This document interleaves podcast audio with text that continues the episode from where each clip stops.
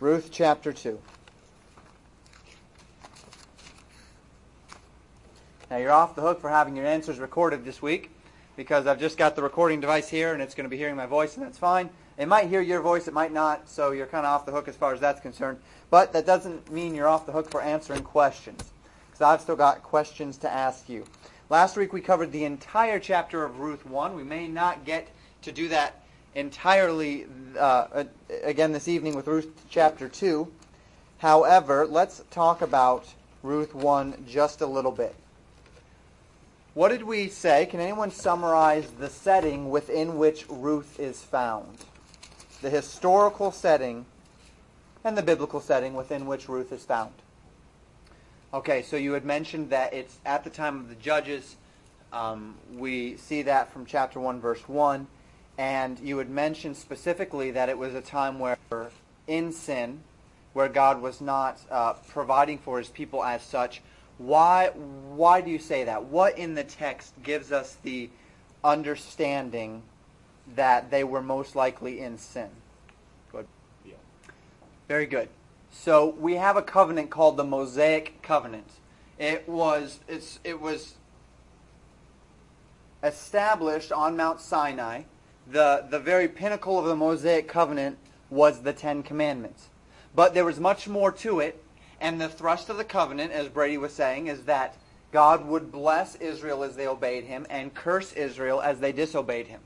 And so, as we see in the time of the judges, this cycle of apostasy whereby as Israel, uh, they're serving the Lord, then they fall to idolatry, then God gives them into the hands of their enemies, and they're in captivity until such time as they repent and cry unto the Lord, and then God raises up a judge to deliver them from their enemies, and then they serve the Lord as long as this judge is alive until such time as they again fall into idolatry. And as we think of this cycle, we recognize from the blessings and the cursings and God promising his people that if they followed him and if they obeyed him, then he would not bring the curses of the land or the curses of Egypt or any of those curses upon them. So they would always have plenty. They would not have the plagues and the illnesses. They would, uh, they would multiply. Their children would live. They would not have the deaths in childbirth, as were typical of time. All of these elements, God says, I will bless you physically. I will bless you monetarily if you will but obey me, if you will but um, come in line with my covenant. But we know some things, and, and we haven't necessarily taught this uh, thoroughly. Maybe maybe one of these days we'll do it. As a matter of fact, maybe next week we'll take a little excursus and we'll do it. We haven't really talked about. Oh, we'll, we'll be doing it in Sunday school in, in about three months, so I'll wait for that. Um, covenants. There are two types of covenants in the Old Testament. There are one-way covenants and there are two-way covenants. A one-way covenant is the kind of covenant that God gave to Abraham whereby God promised some things to Abraham, and Abraham had no obligation to God. We see this as uh, in, Abra- in uh, Genesis chapter 15, God puts Abraham to sleep. God tells Abraham, cut up the calves, cut up the animals, put them on either side of a valley, let the blood flow into the valley, and generally speaking, what the men would do as they entered into a covenant is they would cut these animals in half, all the blood would flow down to a central point, and then each man in the covenant would walk through that blood. And as each man in the covenant walked through that blood, each one was vowing to the other that they were going to hold up their end of the bargain. And if they didn't hold up their end of the bargain, then that man says, the, the consequences are on my head if I don't hold up my end of the bargain. But see, God didn't do that with Abraham. God told Abraham to cut the, the calves, to to make the, the pit, the blood runs down into the pit in Genesis 15. And then the scriptures tell us that God put Abraham into a deep sleep. And as Abraham was in this deep sleep, the glory of God, God walked through that blood. Telling Abraham that the covenant he's making with him is not a two-way covenant that God will be faithful to Abraham regardless, that this is a one-way covenant, that this is a promise of God to Abraham without any qualifications on Abraham's part. That's the same thing as the new covenant. We see it in Jeremiah 31, Jeremiah 33, what we call salvation. Salvation is a one-way covenant whereby God has promised something to man, and if man will accept that covenant, now I know that that word has some some unpleasant associations in today's culture. A lot of churches speak of, of the covenant relationship with God, and, and it's a watered down theology, but truly we are in what, what the scriptures call the new covenant. And this is a one way covenant. It is God to man. We, we are obligated to nothing. It is a gift of God to man. However, the Mosaic covenant was different. Now we know that the Mosaic covenant passed away with Jesus Christ. It was replaced by the new covenant. But the Mosaic covenant was different than something like the new covenant or something like the Abrahamic covenant or even like the Davidic covenant. The Mosaic covenant was two way. This was one where God had his end of the bargain and Israel had their end of the bargain. And God says, I'll hold up my end and you've got to hold up your end. And there was no conditions upon if God didn't hold up his end because God is perfect and faithful. They didn't need to set conditions. You don't need to set conditions for God to hold up his end. But God did set conditions on Israel and said, you better hold up your end. If you do, I'll bless you. If you don't, I'll curse you. And so what we see as we enter the book of Ruth, as Brady so accurately described, is that they are they have there's a famine in the land. So they are receiving cursings.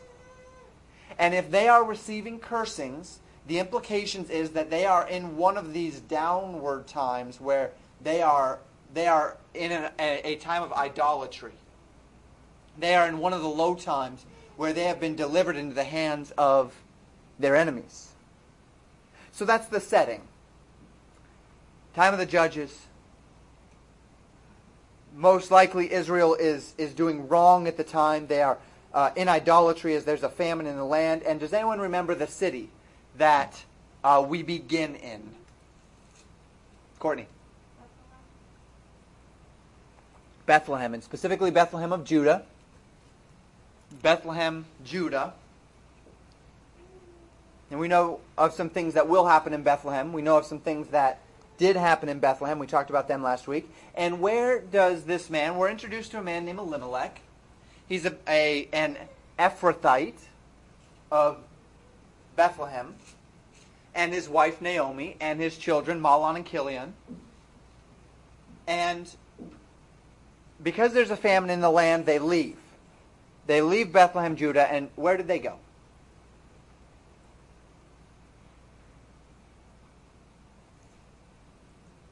Courtney. They go to sojourn in Moab. While they're in Moab, Elimelech dies. And Naomi's sons, Mahlon and Chilion, they take to themselves wives. One named Ruth, the other named Orpah. So Naomi is in the land now of Moab with her two sons and her two daughters-in-law. And then the scriptures tell us that her two sons died, Mahlon and Chilion. And now she's left with her two daughters-in-law. And she decides to go back to Bethlehem. And does anyone remember a problem since they had been since they left Bethlehem and went to Moab?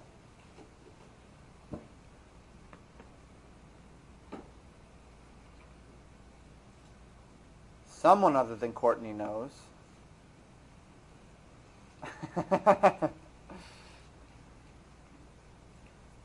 Okay, Courtney, go for it. Ten years. Ten years. The text tells us that they had been in the land of Moab ten years. Uh, that is verse 4.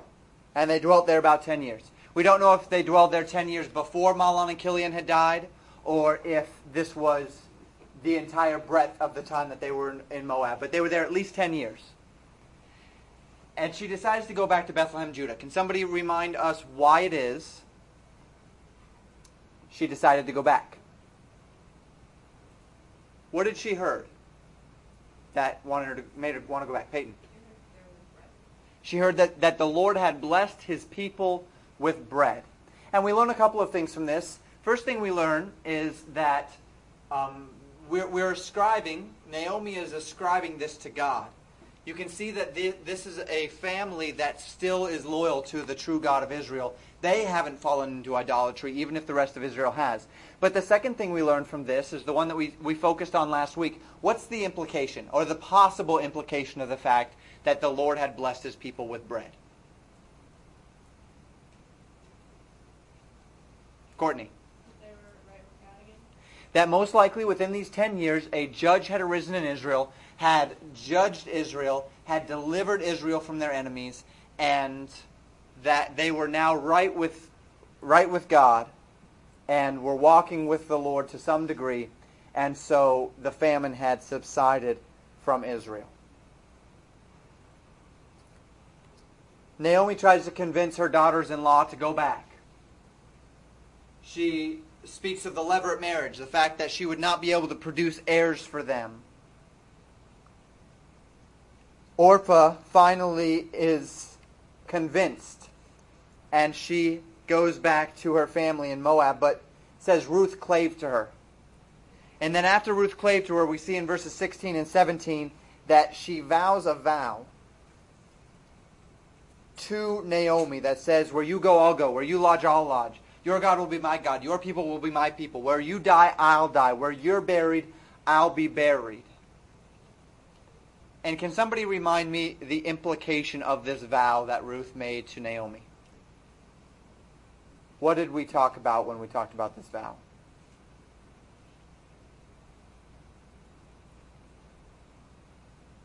I think Courtney was taking notes last week. Courtney, go ahead. um, right. There was no male who, it, t- typically speaking, if, if, a, if a woman had a husband or if a unmarried woman had a father who was living, she if she made a vow, as soon as the father or the husband heard about the vow, he would have the privilege of invalidating that vow if he thought it was not a vow she should be in. Women are in subjection to the men. We see that all throughout Scripture. It's still that way today. That a woman is in subjection to her father, to her husband.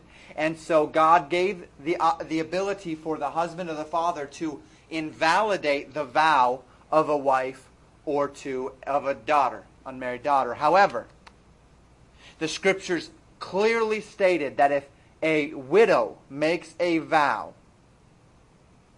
that that vow, that there was no one that could nullify that vow, that she was held to that vow. And so she makes a vow before Jehovah God here that she cannot go back on without suffering the consequences of going back on a vow to Jehovah God.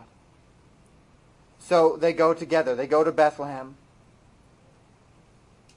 And the people that see her say, ah, it's Naomi. She's back. And she says, don't call me Naomi, call me Mara. A word which we, which we would call means bitter. She said, because the Almighty hath afflicted me hath dealt very bitterly with me, verse 20. And it says, So Naomi returned, verse 22, and Ruth the Moabitess, her daughter-in-law, with her, which returned out of the country of Moab, and they came to Bethlehem in the beginning of the barley harvest. Chapter 2, beginning in verse 1. And Naomi had a kinsman of her husband's, a mighty man of wealth, of the family of Elimelech, and his name was Boaz we're introduced to a man here named Boaz.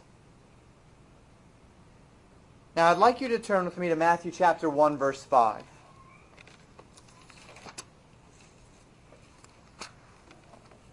We know that Boaz is a kinsman of Elimelech. In other words, they were family. So this is Elim- uh, it's possibly uh, Elimelech's nephew. We're not sure. But in Matthew chapter 1, we have the genealogy of Christ, and I'm, I'm spoiling the ending here. Ruth is in the genealogy of Christ. However, I don't yet want to focus on that. What I'd like us to focus on is Boaz's parents. Look at verse 5. And Salmon begat Boaz of Rachab, and Boaz begat Obed of Ruth. Who's Rachab? Can anyone tell me who, who is this Rachab? there's not a lot of women mentioned in the genealogies. So who is this woman Rachab? Jared. Boaz's mother, yes. But who is she? You've got, yeah, you're, you're right. But I mean, who is she in Scripture? Do, do we know? Is she just some anonymous Rechab? I, am saying it in the Hebrew way, the Rechab, and it sounds a bit more Rechab. Rahab of Jericho. Can somebody remind me who is Rahab of Jericho? Courtney, go ahead.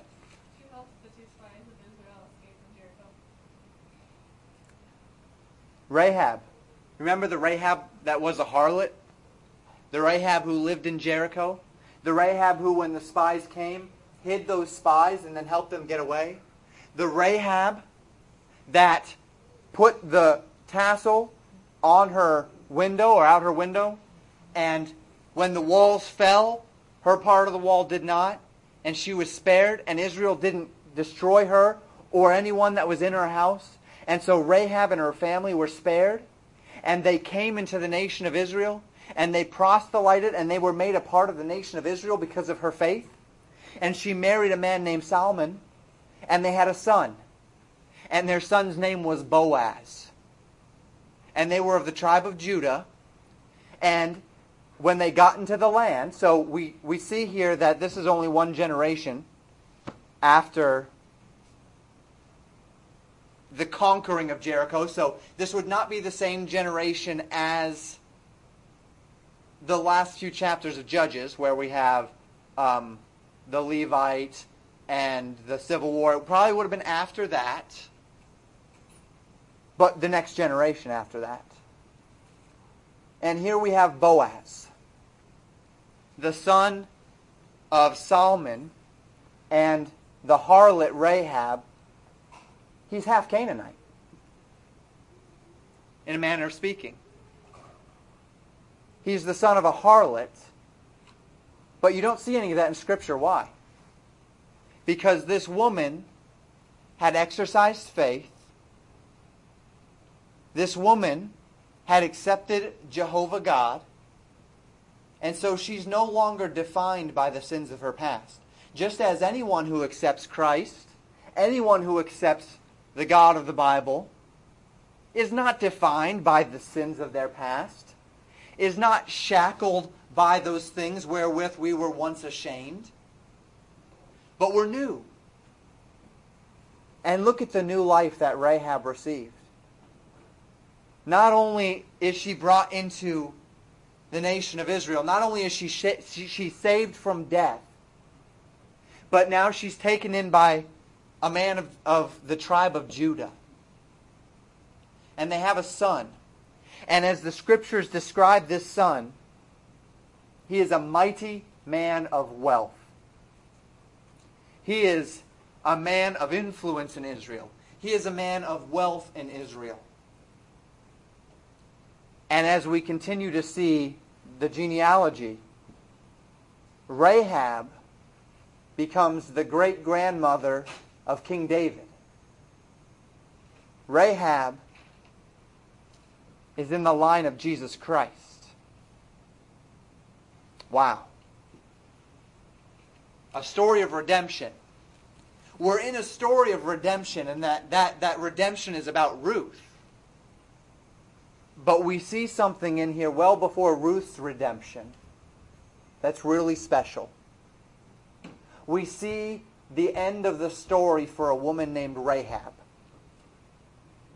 We get to see, peer just a little bit deeper into the story beyond what happened that day in Jericho and the next few days in Ai. And as they establish the land, and as Joshua dies, and he commits the land to the nation of Israel to continue to, to, to foster. And as we read through the Judges and the cycle of apostasy, but we see this woman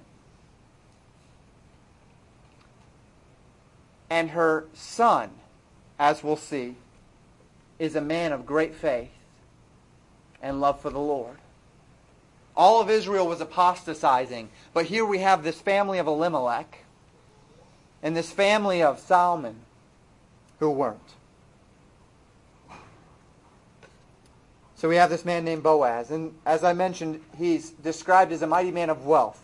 We see this, this Hebrew term, mighty man of wealth, oftentimes in the, in the scriptures we often see it translated mighty man of valor. The Hebrew term is Gibor Hayil, and it's the exact same term. It's the term used to describe Gideon. The angel of the Lord appeared to Gideon and said, Behold, thou mighty man of valor. That's this phrase. It said of Jephthah. Jephthah was described as a mighty man of valor. That's this phrase. It's used of Boaz. It's used of Kish, uh, Saul's father, in Benjamin. It's used to describe David. It's used to describe Jeroboam, Naaman, the Syrian general, Zadok, the priest at the time of David, a man named Eliada, one of the mighty men of valor uh, beyond the time of David. And then it's used of various armies to describe uh, groups of men who were mighty men of valor. But see, here, it's not just speaking of a man of great strength for war, although I'm sure if he helped the nation of Israel subdue the land, he was probably one of those as well. But it's speaking of a man of great influence and wealth. See, they'd found their rest, and he had found success in the land of Israel. And so Ruth the Moabitess said unto Naomi, Let me now go to the field and glean ears of corn after him in whose sight I shall find grace. And she said unto her, Go, my daughter. According to the Old Testament law, gleaning was a right in the land. Turn with me to Leviticus 19.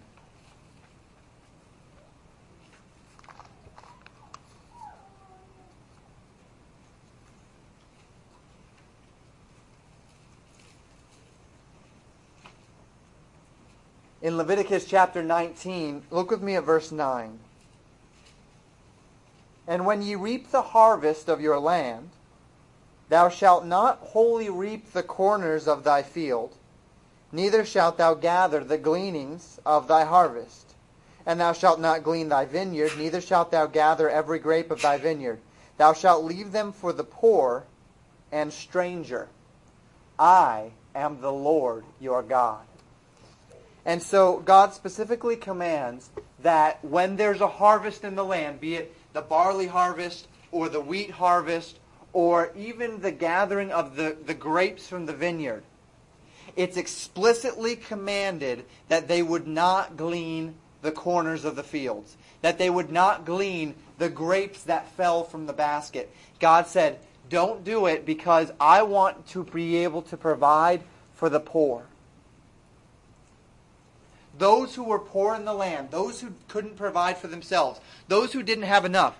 God doesn't say, set up a system whereby they can get it all for nothing. But God does say if those poor are willing to get out there in the field and pick it for themselves, give them the option to do so. We're not going to give them handouts here, but we're going to make it available for them. We're going to give them a means by which, if they are willing to do the work, and we're going to see here in Ruth chapter 2, it was some work.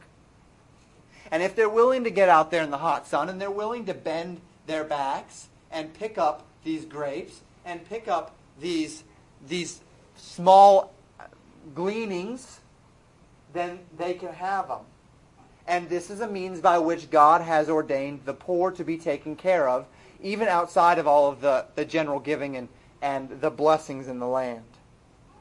And the blessings that God had, had commanded the people. And notice at the end of Leviticus uh, 19, verse 10, he says, I am the Lord your God.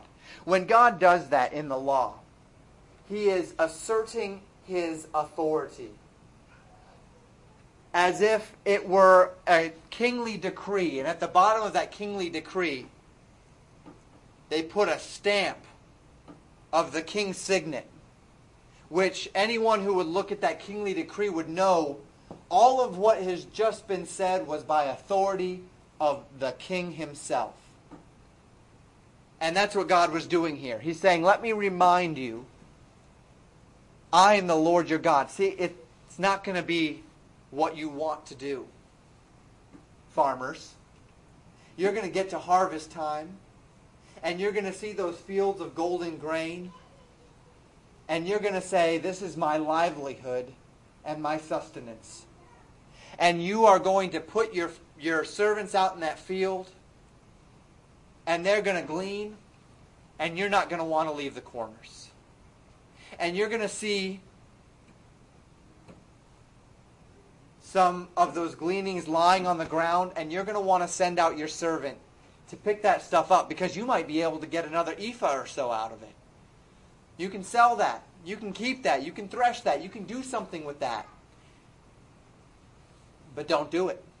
I am the Lord your God, and I have just told you purposefully leave some behind so the poor can live. And so that's what Esther, Esther that's what Ruth is talking about here. Esther won't be for a little while yet. That's what Ruth is speaking of here. Ruth is speaking of the possibility of going out to the field. But notice she says, and glean ears of corn after him in whose sight I shall find grace. Why should it be, we see this word favor, it's used three times in this chapter, the only three times in the book of Ruth, this word grace or favor. Why would it be that she'd have to find favor? Well, it seems as though, if we understand what's happening in Israel at the time, there's not too many farmers who have taken God seriously. They've run after their idols, they've run after their false gods, and they're not interested in leaving the corners of their lands. And so she says, Let me go out to the fields. Maybe, just maybe, I'll find someone that will show me favor and will let me glean. Maybe, just maybe, I'll find someone who will be kind enough to me to let me pick up some of those handfuls that are dropped by the servants. Another indication that the time, at the time, Israel was not in the best of places. She should have been able to go into any field and glean. It shouldn't have been an attempt to find favor. It should have just been understood. Naomi says, gives her blessing. She says, Go, my daughter. Verse 3 And she went and came and gleaned in the field after the reapers, and her hap was to light on a part of the field belonging to Boaz, who was the kindred of Elimelech. What does that mean? Her hap was to light on a part of the field. What's the King James Bible saying there?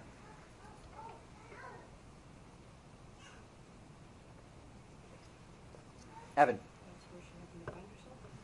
That's where she happened to find herself. Very good. That's where she happened to find herself. There's a little bit deeper. Exactly. The, the word happened. That's what we're going for. There's a little bit of a deeper implication to that, though. What's the deeper implication? Courtney. That she didn't know it was Boaz's field. That Naomi and and uh, Ruth did not understand the implications of what was happening. But the word also it's it's the word um, in the Hebrew that means an unforeseen event, chance, or fortune the author of Hebrew is doing uh, of, of in the Hebrew, excuse me, author of Ruth in the, in the Hebrew is doing something a little bit. He's, he's, he's playing with his words a bit here. They happen to go into the field of Boaz. They happen to find a field that would actually allow her to glean. It happened to be the, the field of their kinsmen. they're, they're saying it's by chance, but they're not saying it's by chance. There are no coincidences in the Christian life, are there? We might say by fortune. I'm, I might say to you, I was recounting to someone the testimony of me coming up here and past and becoming the pastor here the other day. I might tell someone that in January, before I graduated from seminary, I just got a whim one day to get online and search for churches. And I happened to type a certain phrase into Google, which happened to bring a listing of sites, which happened to bring a site that only had maybe 15 churches on it,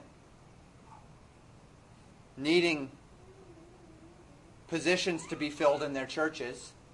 And as I went down that list, it just so happened that every church I had gone to only had their doctrinal statement, these terse little, yeah, we believe in God in the Bible statements that really bother me. And so I didn't give them a second thought until I happened upon a site called legacybaptistchurch.net, which happened to have been put together by someone extremely thorough who happened to take the time to thoroughly delineate on the website what they believed. And I happened to agree with what was on that website. And I happened to contact that person who it just so happened had the next week been candidating for uh, someone for the position. Sure, all these things happened. It's chance. And by good fortune, that person happened to not be the one that they called, and so we happened to get into a conversation, and it just so happened that it worked out. And we can say that, but as I say that, you know that what I'm not, I'm, I'm not telling you that it just so happened.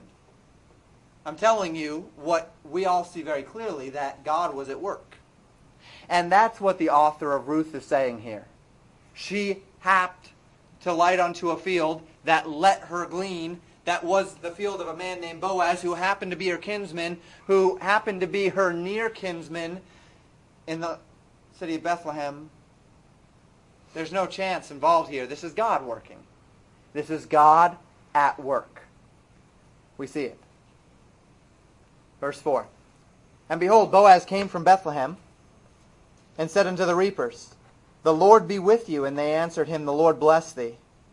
Then said Boaz unto his servant that was set over the reapers, Whose damsel is this? The servant that was set over the reapers answered and said, It is the Moabitish damsel that came back with Naomi out of the country of Moab.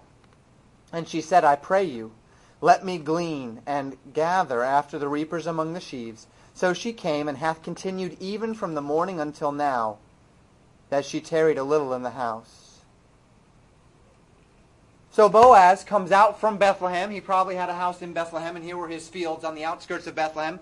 And as he comes out to his fields on the outskirts of Bethlehem, he looks at his the, the man who was in charge of all the reapers, and he says, Who's this woman? And they say, That's the Moabitish woman. They're speaking as if they're very familiar with the situation. We'll see in verse 11 that he is very familiar with her situation. They all have heard about what's going on. He knows who Naomi is. It's, it's their kinsman. He knows who she is. They know who she's brought back. Everyone knows who she's brought back. There's a Moabitish woman that's come back with her. I mean, this is like small town gossip stuff. It's going to get around. Everyone's going to know who this woman is and what she's about. And notice how the servant describes her in verse 7. She said, I pray you, let me glean after the reapers. And then it says at the end of the verse, and hath continued even from the morning until now that she tarried a little in the house. Says Boaz, it's the Moabitish woman. She came up to me and she asked if she could reap in our fields, and I know you've told me that they're allowed to do that according to the law. You're a man that loves the Lord. We see it even in his greeting to his reapers. He says, The Lord be with you, the typical greeting of a man who truly served Jehovah. And they replied back as men who love their master, The Lord bless thee, master. We serve you. We're indentured servants to you, but you've been good to us. You say, the Lord be with you. We say, the Lord bless you, master. He's a good man. He's a good master. He loves the Lord. He takes care of his people. And his, his leader, the leader of his servants, says, there's this woman, and you, you've, you've told us they can do this, so we've let her glean. And I tell you what, she's been out here all day. She has been working hard she has been finding every little piece that's been dropped. And perhaps he had very good servants. Perhaps they didn't drop much. Perhaps they did. We don't know. But she's been working hard to glean what she can to provide for herself and for her mother-in-law. He says she's tarried little in the house. Verse 8, Then Boaz, then said Boaz unto Ruth, Hearest thou not, my daughter? Go not to glean in another field neither go from hence, but abide here fast by my maidens. Let thine eyes be on the field that they do reap. And go thou after them. Have I not charged the young men that they shall not touch thee? And when thou art athirst, Go into the vessels and drink of that which the younger men have drawn. Boaz knows that he's near kinsman to Naomi. He understands what's going on here. He sees this young lady, and not only would he have the natural compassion of a good, godly man for a young lady in need, but she has been working hard. And so he goes up to her and he says, Ruth, tell you what, don't even go into another field. Don't search anywhere else. Don't, don't even try. Stay here. You can follow right behind my maidens. Generally, the men would do the reaping, the women would do the threshing. They would bundle it together and take it to the threshing floor and thresh it. Stand right behind my maidens. Don't even, don't even just pick up the gleanings from the men as they reap. Stand behind the women that would bundle it together and take it. That's where most is going to fall out. It's already been gleaned and, and, all, and they have to bundle it. Stand behind them. Take it from them. Stand right behind them. And he says, also, I have commanded my men not to touch you. Not only are you going to be provided for in this field, but you're going to be protected in this field. For a young lady who has no husband and is a stranger in the land, such protections would have been rare. And here Boaz says, I'm going to care for you. You'll get your gleanings, and I'm going to protect you. None of these men will touch you. You can glean without having to look over your shoulder. You can glean without having to be worried. You just do what you need to do. You take care of your mother-in-law and yourself. He goes one step further in verse 9. He says, And when thou art athirst, go into the vessels, and drink of that which the young men have drawn. I've got these vessels setting out so that my men, as they work throughout the day, and women in the hot sun, they can drink. Feel free. They've drawn it. You can drink from it. When you get thirsty, take from it. Notice how she responds in verse 10. Then she fell on her face and bowed herself to the ground and said unto him, Why have I found grace in thine eyes, that thou shouldst take knowledge of me, seeing I am a stranger? We see this word grace for the second time. This word that means being agreeable or favorable or gaining favor in the eyes of another. It's the same word by which we remember when Noah was living and God decided he would destroy all flesh and the scriptures say but Noah found grace in the eyes of the Lord. It's the same word. Just as Noah found favor in the eyes of God, so too here Ruth says, "Why have I found favor in your eyes?" There is no reason why you should do this for me. There is no reason why I ought to receive this from you. Why have I found grace in thy sight? And she humbles herself before him. She says, I'm not even of Israel. I'm a stranger in the land. I am a Moabitess woman. Notice Boaz's answer, verse 11. Boaz answered and said unto her, It hath fully been showed me all that thou hast done unto thy mother-in-law since the death of thine husband, and how thou hast left thy father and thy mother in the land of thy nativity, and art come unto a people which thou knowest not heretofore. The Lord recompense thy work, and a full reward be given thee of the Lord God of Israel, under whose wings thou art come to trust. Boaz already knew of this woman, and basically, this is what is happening in Boaz. Boaz hears about this Moabitish woman who has left her father and her, and her mother and has clung to her mother-in-law because she has married into this family and she has found this God who is the God of gods and the Lord of lords and she doesn't want to be separated from him and she doesn't want to be separated from her mother-in-law and she sees an obligation to care for this woman who has no one else to care for her and she, and all of these things Boaz has heard it and Boaz is impressed as a man who loves God He's impressed by a stranger who would love God as well.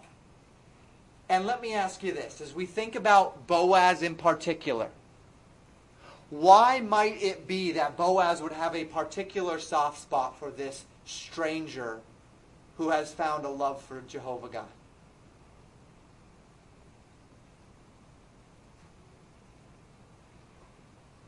Jared. She's a relative. Relation. We're in the right on the right path. What else? His mother was a non-Israelite who kind of went through the same situation. Sure. His mother was a stranger who accepted the Lord and found favor in the eyes of Israel and was brought in like any other woman in the nation of Israel and was loved and was cared for. And as he thought back to his mother, Rahab the harlot, there is no doubt he found great esteem in his heart for this young lady, Ruth. And then as he has this esteem already in his heart, he sees a young lady who is working hard out in the sun in his fields. And as he sees this woman who's working hard and he speaks kind words to her, she falls down upon her face and says, I don't deserve this. Can you see what's happening here? Can you see how Boaz is understanding the character of this young lady? Do you see how godly this young lady is?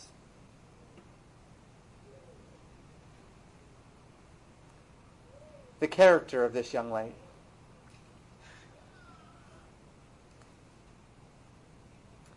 And Boaz tells her, we've read it, the Lord recompense thy work, and a full reward be given thee of the Lord God of Israel, under whose wings thou art come to trust.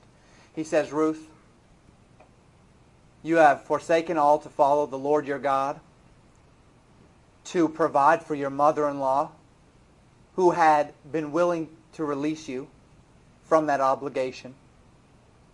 You're now working hard in the fields.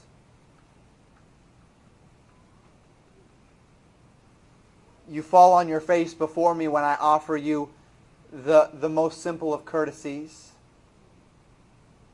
He says, God will bless you. And may God recompense you fully for the kind of woman that you are. We're going to stop there. We're going to pick up there next week.